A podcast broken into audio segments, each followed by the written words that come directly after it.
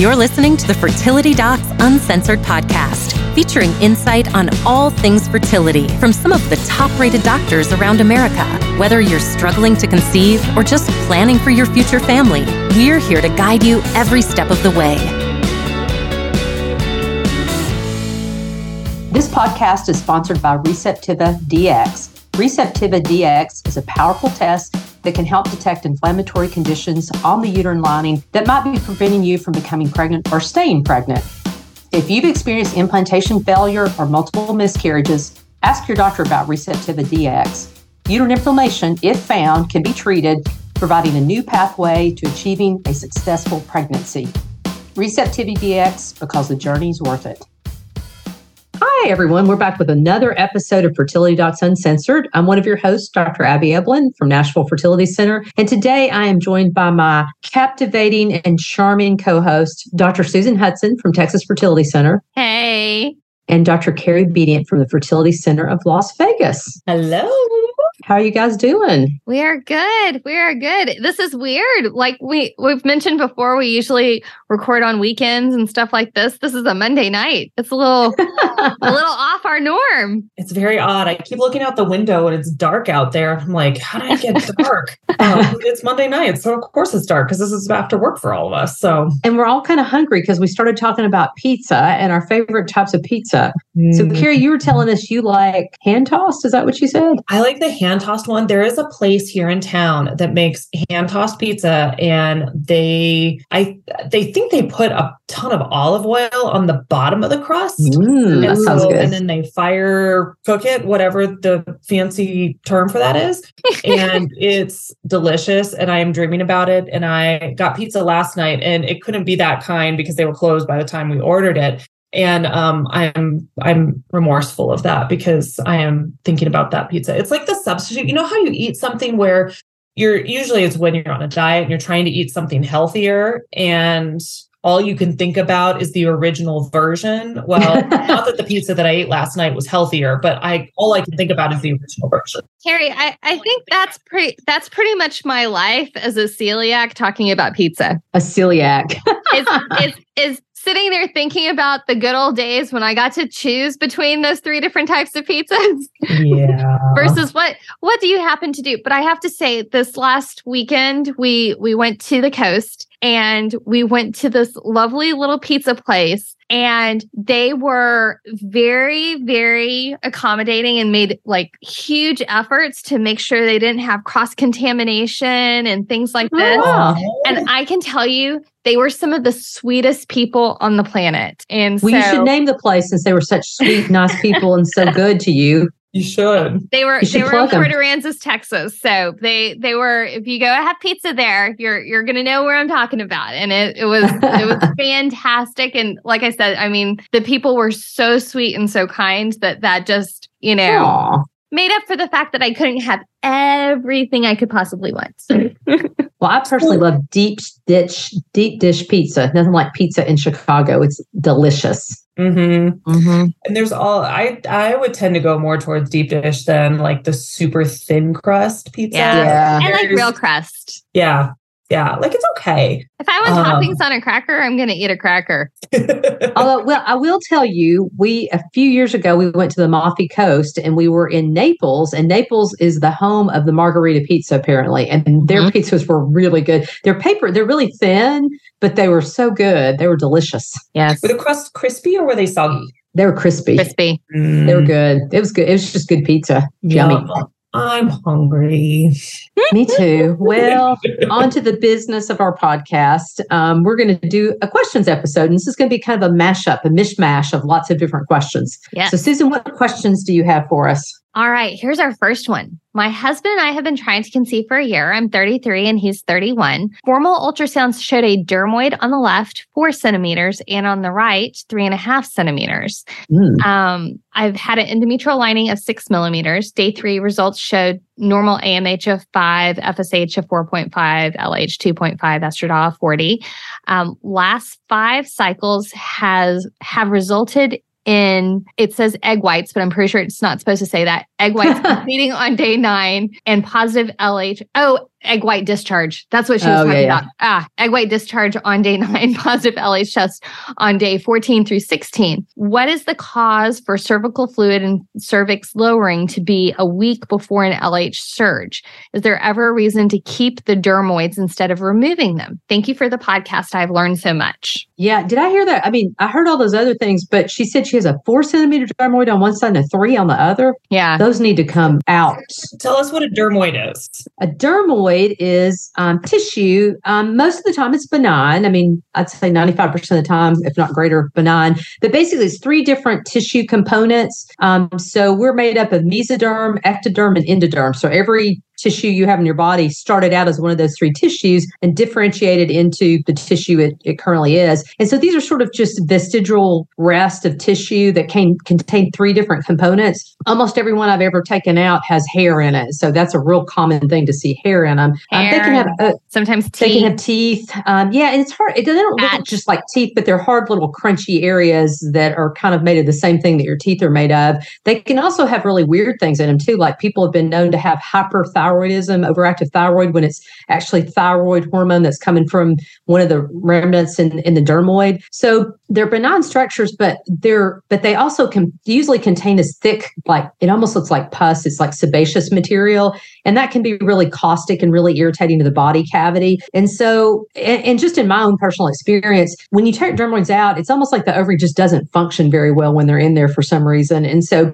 generally, I've had really good luck when I've taken them out on patients, and they've done really well and gotten pregnant pretty quickly after they come out. So I, I don't know that there's data to support that, but that's just my own personal experience. But those are big dermoids; they need to come out. You just don't want them to get bigger and rupture and you know spill that sebaceous material in your abdomen. It can be really irritating. Um, and about ten percent of the time they're bilateral, and so you know on both sides, which is you know what what our listener ha- apparently has. And I believe once you get to the age of 40, if you have bilateral dermoids, you have to have them out because of an increased risk of malignancy, if I'm remembering somewhere in the brain deposits. So you're Yeah, going to need have to get them out at some point.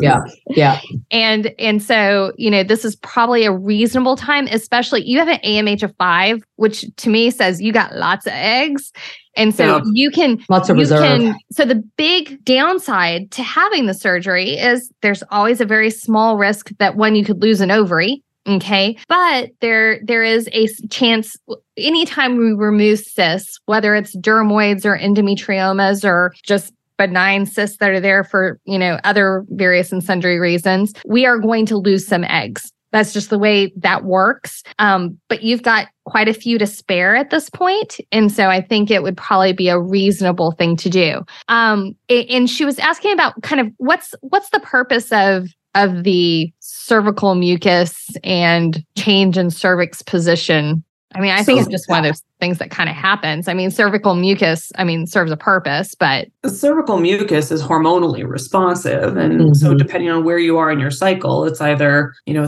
thin and easily swum through by sperm, or it's very thick and sticky and makes it very, very difficult for anything to swim through. Um, and so that does tend to be hormonally responsive. And so part of what I'm wondering is just if she has an AMH of five, that makes me think she's probably got some more regular periods or a higher likelihood of that or at the very least ovulatory dysfunction. And so I'm wondering if there's just a cross communication of the hormones, and that's why she's getting it that much earlier. Um, you know, it can also be that she's just reading it wrong. Um, Not Mhm. that she doesn't know her body, but that maybe her body doesn't correlate exactly with what all the books say. Um, you know, that's that would be the main thing that I would think of. I mean, cervical position, that depends a lot in a part of, well, how full is your bladder? How full are your bowels? Mhm, Yeah. Uh, are you, you gassy? Are you not gassy? Things that really don't have a whole lot of a whole lot to do with anything beyond just how is your body at that particular moment in time when you are trying to assess that. Right all right let's one other quick thing about Uh-huh. one other quick thing about the dermoid I was going to say is you know normally your ovaries are about two by three centimeters, and with the dermoids when they stretch your ovary out that much, you know Susan was making the point that you have a lot of extra eggs, and I agree with that. And the downside to keeping the dermoids in is they're probably going to only get bigger and stretch your ovaries out even more, and almost cause hydrostatic hydrostatic damage to the eggs that you have. So I think the sooner you get those things out, the better. Good deal. All right. Our next one. What are hemorrhagic cysts and how do you prevent them? Ooh. So hemorrhagic cysts are, to a large degree, what they sound like. They are cysts, so fluid-filled uh, cavities filled with blood. And sometimes they are just a natural consequence of ovulation, where there was a little blood vessel that got carried away with itself. And instead of there being a nice little corpus luteum cyst, which is where the egg is released and then is collapsed back down on itself and is turned into a little progesterone factory in addition to the estrogen, instead of that happening, it fills with blood. And so the concerning thing about hemorrhagic cysts is if they continue to grow and they get bigger and bigger and bigger and then they rupture because blood is very very irritating and caustic to the the inside of the pelvic cavity.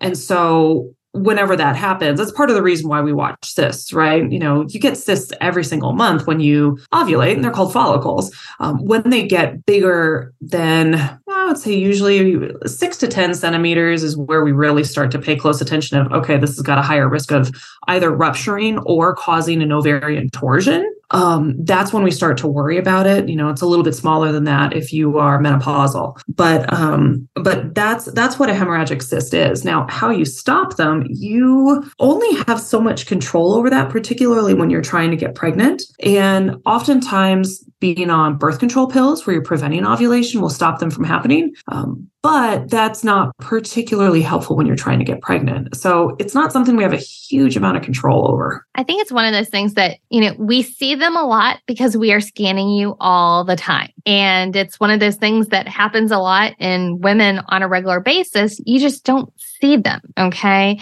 Mm-hmm. And so that's that's something to be aware of. And and again, like Carrie said, sometimes they do become problematic and and, that type of thing. Um, but you know the the where you ovulate from the the corpus luteum is very very vascular and it's very easy for one of those little blood vessels to get nicked and end up having bleeding into it. And and kind of the the good thing is that the follicle usually kind of has a maximum size it's going to grow or the the cyst and it essentially puts pressure on it and that's why the bleeding stops. So it, it really usually only causes a big issue if it actually ruptures and again like carrie said gets into the rest of your belly um, or if we have torsion where the ovary actually turns on itself and that that's a surgical emergency mm-hmm. the good side of that corpus luteum being vascular, though, is the sole purpose of the corpus luteum is to produce progesterone in the second half of your cycle and really to maintain that production throughout the first trimester until the baby's placenta takes over.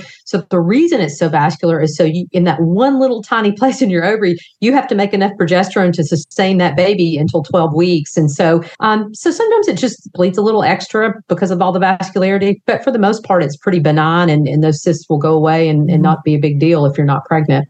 Absolutely. Okay, our next one. I am a rape survivor and I find it terrifying to seek fertility and gynecologic care, in particular, anything that might be painful or out of my control. I have a total panic attack at the thought of anything involving anesthesia or male doctors. Have you had patients with such issues? And if so, how do you handle this? Oh, that's so tough. Mm-hmm. All right. Well, I'm sorry you've had that experience in life because that's horrible, universally awful. Yeah. Um, yes, we have all had patients who have had that kind of background because sadly, uh, rape and sexual assault are extraordinarily common. And so we don't always know when we're dealing with those patients, but um, they're very, very common. And so a lot of this is going to be finding a gynecologist that matches your style. And so it sounds like you are someone who would appreciate uh, a person who is very communicative because there are some docs who will just go in and do a pelvic exam, for example, as fast as they can, but won't necessarily tell you everything they're doing. And there's other docs who will tell you every single step of what they're doing. Neither is right or wrong, but but there's a big style difference that you may appreciate because you may appreciate someone who says, "Okay, you're going to feel my hand now. Okay, you're going to feel pressure. Okay, you're going to feel more pressure a little deeper. You're going to feel a soft Q-tip." Those types of things may help you to walk through it. Um, knowing what to expect is also really helpful. So that's something where if you can figure out okay what am i walking into? Am i walking into a saline ultrasound? Am i walking into an hsg a retrieval? Those types of things knowing what to expect can be really helpful. Mm-hmm. there are going to be times when the anesthesia is just going to happen. And um, that's something where talking to your docs ahead of time and knowing okay this is what's going to go on. And anytime someone has anesthesia there are a ton of people around. And that may be a helpful factoid for you to know because a lot of what people fear is oh my gosh i'm going to be by myself with someone. And and that's very rarely the case. I mean when i think of my retrievals for example there's usually four or five people in the morning in the, the pre-op area. There's a minimum of five people in the room when we're doing the procedure and then there's another handful of people in the pacu area afterwards. And so all of those things knowing those things can help you get through it. I would very much recommend having a counselor therapist, somebody who can walk through all of this with you,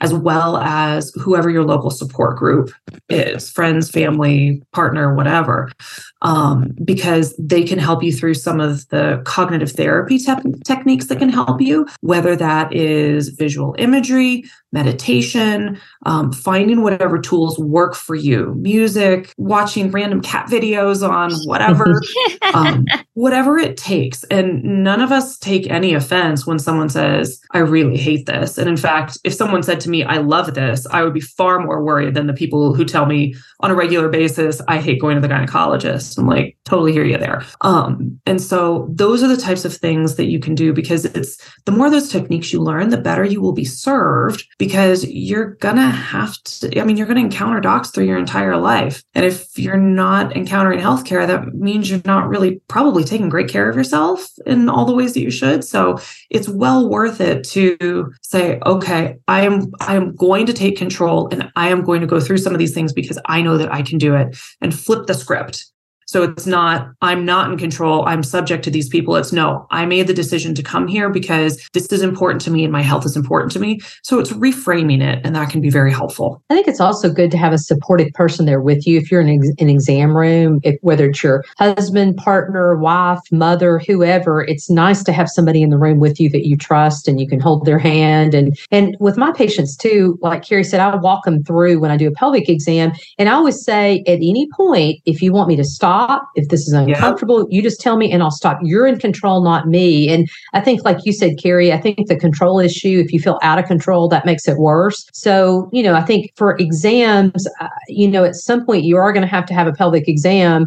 But I think if you can feel the most comfortable comfortable and most controlled there by having another person there and feeling like you're more in charge of what's going on. Um, I think as far as sedation goes, I think some people are scared of sedation. Some people I know if they would prefer to be sedated for certain things. And so for certain different procedures, we can sedate people if that's something that makes you feel more comfortable. And there are many people in the room when you're under sedation and the anesthesia person is generally up by your head, making sure you're breathing and that sort of thing. They're not down below, um, you know, in the place that we would be when, when we're doing procedures procedures. Uh, but I think things like mindfulness are helpful, but just anything that you can do emotionally to kind of get yourself prepared for that and think about it ahead of time and kind of walk through your mind what's going to happen beforehand, I think will be helpful too. Yeah. And I, I would have to say that I think, you know, being very upfront with your reproductive endocrinologist mm-hmm. or your mm-hmm. gynecologist, if even if you're just going for your pap smear and letting us know, because I know like I try to always be very gentle, always try to talk people through things. But I had somebody just earlier this week and she was like, I am probably going to cry when you are doing this because that's just what I do. And I was able to talk her through it and we made it through it without tears. And so,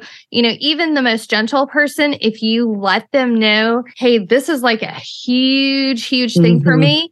And, you know, it's because of something I've experienced in the past. People will take additional time and effort. And if they don't, then go find somebody else. Mm-hmm. And with respect to male docs, so there's certainly a lot of female REIs out there. I think our clinics definitely skew female in terms of all the staff. Now, the men who go into this field tend to be in one or two categories. One is really touchy feely, warm and fuzzy. The other is super cerebral. Um, mm-hmm. And you just gotta find find someone that appeals to you because um, there are a lot of places where the docs work together. And so you may have predominantly a, a female doc, but you may have to encounter some of the male docs along the way. And a lot of that is knowing, okay, if you've got, if you really trust your doc, she's probably not going to be dealing with people that she doesn't trust because mm-hmm the ethics within this field are huge.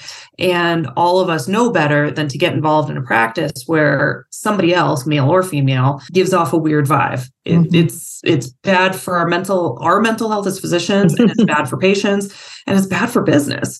Um, and so so most of the time, if you can find a, a female doc that you like, and, and you know that there are male docs in the practice, and say, okay, what are these circumstances where I would encounter those male docs, and how how do we address that? Because there's some where they're going to say oh yeah you're totally fine. He is the biggest teddy bear. And there are going to be others where you're, where you're going to say yeah he's probably not a great fit for you personally.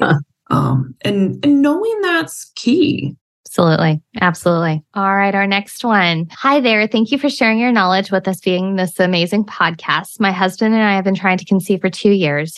I am 33 and he is 38. Semen analysis came back great. AMH 3.6, HSG, saline, and hysteroscopy, including biopsy, came back normal. Regular periods every 26 days which last two to three days. We did three cycles of Clomid, follicles barely got to 16 millimeters. We did four cycles on letrozole, and I always got two follicles around 21 to 26. Hmm. We did IUI during one of those cycles, but never got a positive pregnancy test. We are starting IVF soon. Do you do I have good chances? I'm so scared my eggs could all be bad. Is there another test I should do prior to IVF? Thank you. I mean, you're in the best possible category. You're under 35. You have a great AMH. Your HSG is normal. His semen analysis is normal. And if you think about Clomid and IUI, and in fact, kind of what the American Society for Reproductive Medicine says now, really Clomid and letrozole by themselves. I mean, and certainly we do it in certain patients, but the data really shows it's probably not a lot better than just having sex at home without Clomid or letrozole. Um, a lot of people just don't want to jump right in and do IUI. And so even in the one cycle that you did letrozole and IUI, you know, you had maybe a 10% chance of success. Whereas with IVF, if you stimulate really well, and I think you will, I think you're going to get a lot of eggs. I think you're going to have a really, a lot of nice embryos. And by that, I mean maybe three or four if you're lucky. But with each one of those embryos, you have about a 60% chance of 55, 60% chance of success. So I, I think you're going to do great. I would recommend getting, if you're concerned about quality, I like to get an FSH and estradiol um, to look at your ovarian reserve as well. I kind of think of, I like the trifecta. I like the antral follicle mm-hmm. count. I like the AMH. I like the FSH and estradiol. And if all of those look warm and fuzzy, then I feel warm and fuzzy. Um, know that sometimes, you know, IVF is not only therapeutic, but it's also diagnostic. There are going to be things that you and your doctor learn about your bodies and, uh, you know, kind of all the fertility stuff that goes in there um, as you go through the cycle. I, I, had a patient that was doing IVF just recently and um, ended up not getting very many good eggs and they were doing it really for an elective reason and it was unexpected but you know it's it's it's part of who who some people are um but i would i think everything looks you know, pretty darn good from your standpoint at this this stand this juncture. Mm-hmm. Yeah, worth giving a shot. Yeah, absolutely. Okay, uh, our next one is Hi. Just listen to your latest podcast about supplements. It came at a perfect time as I just finished an IVF transfer and I started being more strict about taking my prenatals. I'm having a hard time finding a supplement that meets um, different criteria and is certified. Are are there any that you specifically recommend to your clients or brands you like? I think Nature Made was one that when we had the supplement video or supplement talk, I think um, we'd said Nature Made was USP certified, and there's another certification too that that tells you that you're kind of getting what you expect to in supplements. But mm-hmm. I think Nature Made is the one that I think here I know at Walgreens, and I think it's a really good supplement. And those are those are the ones I generally buy. I'm a big fan of Theralogix. I I, I trust their you know quality control and that type of thing. Um, I would say definitely be taking those prenatal vitamins. The best data says make sure you're taking them consistently, ideally two to three months before you're conceiving um, for our other listeners, um, just to stay on top of those. And honestly, the most important prenatal vitamin is the one you actually take. Okay. Amen to that. So Yes. if it tastes disgusting and you're like, there's no way I can take this, and you kind of intentionally or unintentionally forget because it's such a terrible experience, find something else. Yes. When you're looking for um, quality and what to look for, I want to say it's both USP and NSF. Yeah, I couldn't remember the other. I knew there was some other three numeral thing that was good. those are those are the letters that you're looking for because that's that's where they've had an external organization kind of review their stuff. Mhm, Yeah. Um, I I would agree with Susan that the one the one that's best for you is the one that you will actually take. Um, and so playing around with that is helpful. You know, Nature Made's a good store brand. Theralogix is a little bit higher end. They're a little more expensive, but you know, they've spent a lot of time thinking about that. You know, I I really I primarily want you to take the one that you're willing to take. So I don't have a whole lot of huge opinions on that. Um, Well, and gummy vitamins too. Prenatal vitamins come with in gummies, and some of them have iron and some of them don't. But but I find that gummies are a lot easier for me just to pop in when I'm getting ready and and not have to worry about having water and all that. So you know something like that may be helpful too, and it may be better tolerated for for pregnant women as well. Mhm. Sometimes there's a hard time with the gummies actually getting everything delivered appropriately, which I know is why not everything can come in a gummy. Mhm. Um, but you know, sometimes there's powders that can be really helpful. You dissolve them in whatever liquid that you can tolerate, and that sits a little bit better than a big capsule. So, you know, really, we want you to just make sure you're taking it. Yep, that's the important part. Okay, next one. Hello, ladies. Lovely podcast. Backstory I'm almost 36. My husband is 26. We have been trying for four years to get pregnant and recently just went through our first failed round of IVF. My clinic before my IVF clinic had a basic blood test flag for insulin resistance, so I've been taking metformin. My husband flagged at the IVF clinic for motility. He is taking Theralogix motility. We ended up with two very abnormal embryos. He said with my AMH 1.7 and my age, he's never seen such bad embryos. He said they were growing slowly and couldn't test until day six. We eat healthy and exercise, but I did notice we both had very hard two weeks bout of COVID this January when we retrieved May 5th. He wanted us to go straight to egg donor. What should I do? She said they made him to made to blastocyst though. They developed to the stage of blastocyst. Yeah, Like and day in day six? six, which Day is Yeah. sixes. That's Yeah. not that bad. day five, day six, those are, I mean, we draw lines between them and say day five's better than day six, but quite honestly, they're about the same quality embryos. Yeah. I mean, day five is an A, day six is a B, day seven is a D. Yeah. Like, it- you get And- the A or the B, we're fine. And it's not clear. She didn't say anything about genetic testing either. I think she was just talking about morphology, correct? Yeah. That's what I'm thinking. But if they made it, if he called it a blastocyst on day, if it made it to day six, then it Two was of a 'em. blastocyst. Two of them. Two of them, yeah. Yeah, I mean the so the thing that I keep thinking about is I have a I have an album that's got all my baby pictures in it from the babies that like that I've gotten Christmas cards from over the years. And there's one very specific one that I remember because this adorable baby was the ugliest egg I have ever seen. I mean, all my my embryologist specifically called me over obedient. You got to look at this, and that um, we were all worried that nothing was going to fertilize, much less grow. And I'll be darned if that kid didn't turn in, or that embryo didn't turn into a beautiful kid. And I just recently had an embryo that I was like, I don't want to transfer this. This is like one step off of dead. And yep, we are fully pregnant, and she's got a high rising HCG and we're good to go. And so, um, just like you wouldn't judge a book by its cover, um, Mhm. don't judge an embryo by how cute it is. Like, if that's what you got, then that's what you got and go for it. My, Um, my oldest child was the crappiest looking embryo that I had seen or transferred to anybody in six months. And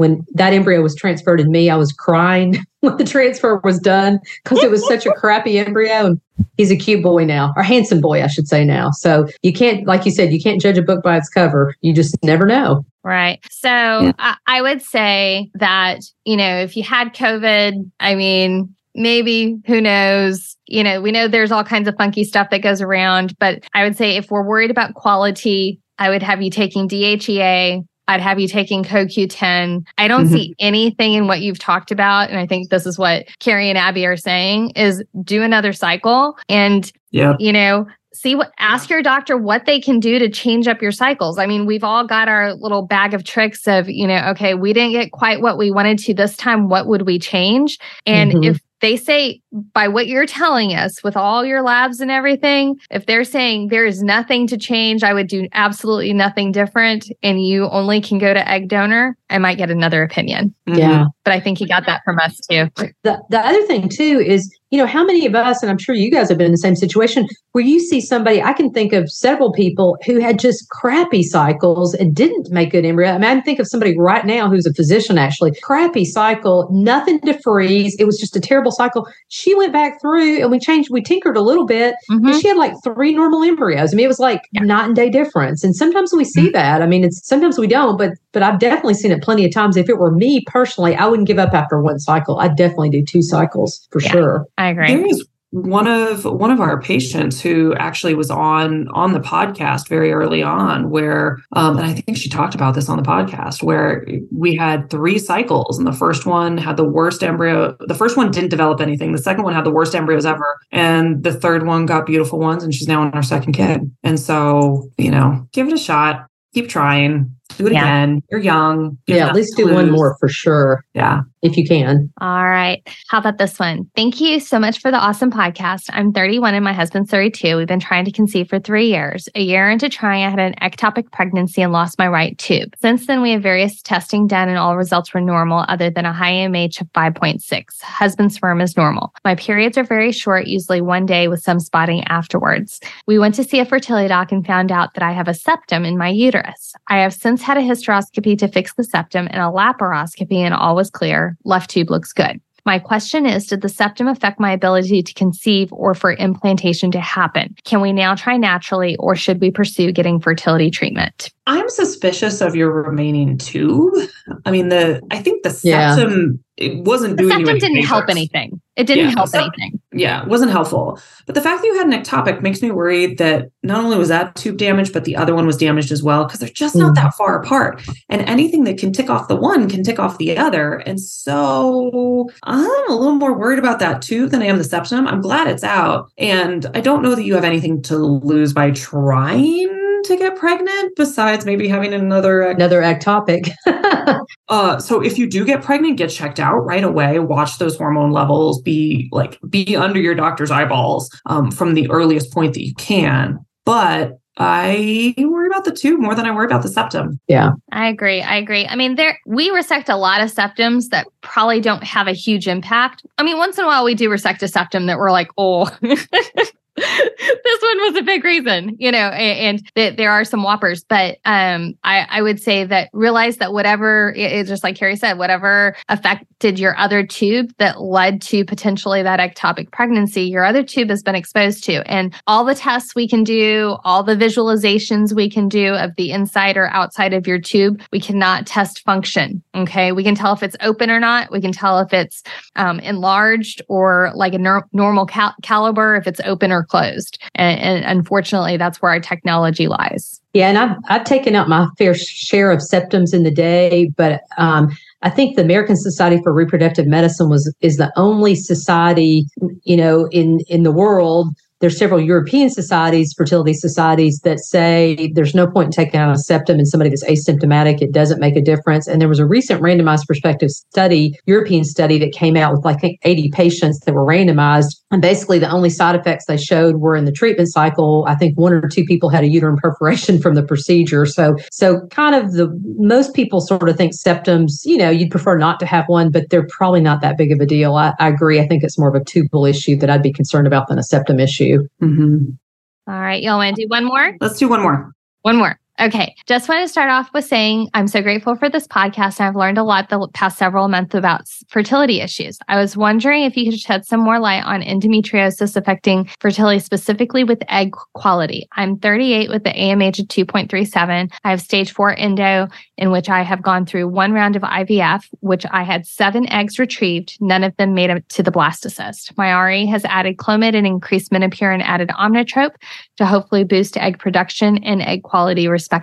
Do you think this is a good plan? If this fails to work, do I need to consider egg donor or do you have any other recommendations? The challenges are being 38, and sometimes even if you have endometriosis or you don't, it you can have poor egg quality. So this this could happen to somebody without endometriosis. I think if you have endometriomas and you've had those removed, those can damage your ovaries. And I think in some ways, sometimes we just don't see as good an egg quality in people that have had extensive endometriosis. I think as far as what your embryo or what your um, doctor's doing or things that we would all do too, add on, you know, because there's a lot of things that we can't really control. But I think sometimes if we're trying to really throw in everything we can think of, we'll add in Menopur, Menopur more commonly, but Omnitrope, which I've become more of a more of a uh, advocate for Omnitrope because I've had a few people that people that have done really well with it, and I think those are things that can help. I don't know that there's a lot of other things that they could do um, to help other than maybe increase your total dose to see if you could get more eggs. The plan that they've got seems seems pretty reasonable to me too. I mean,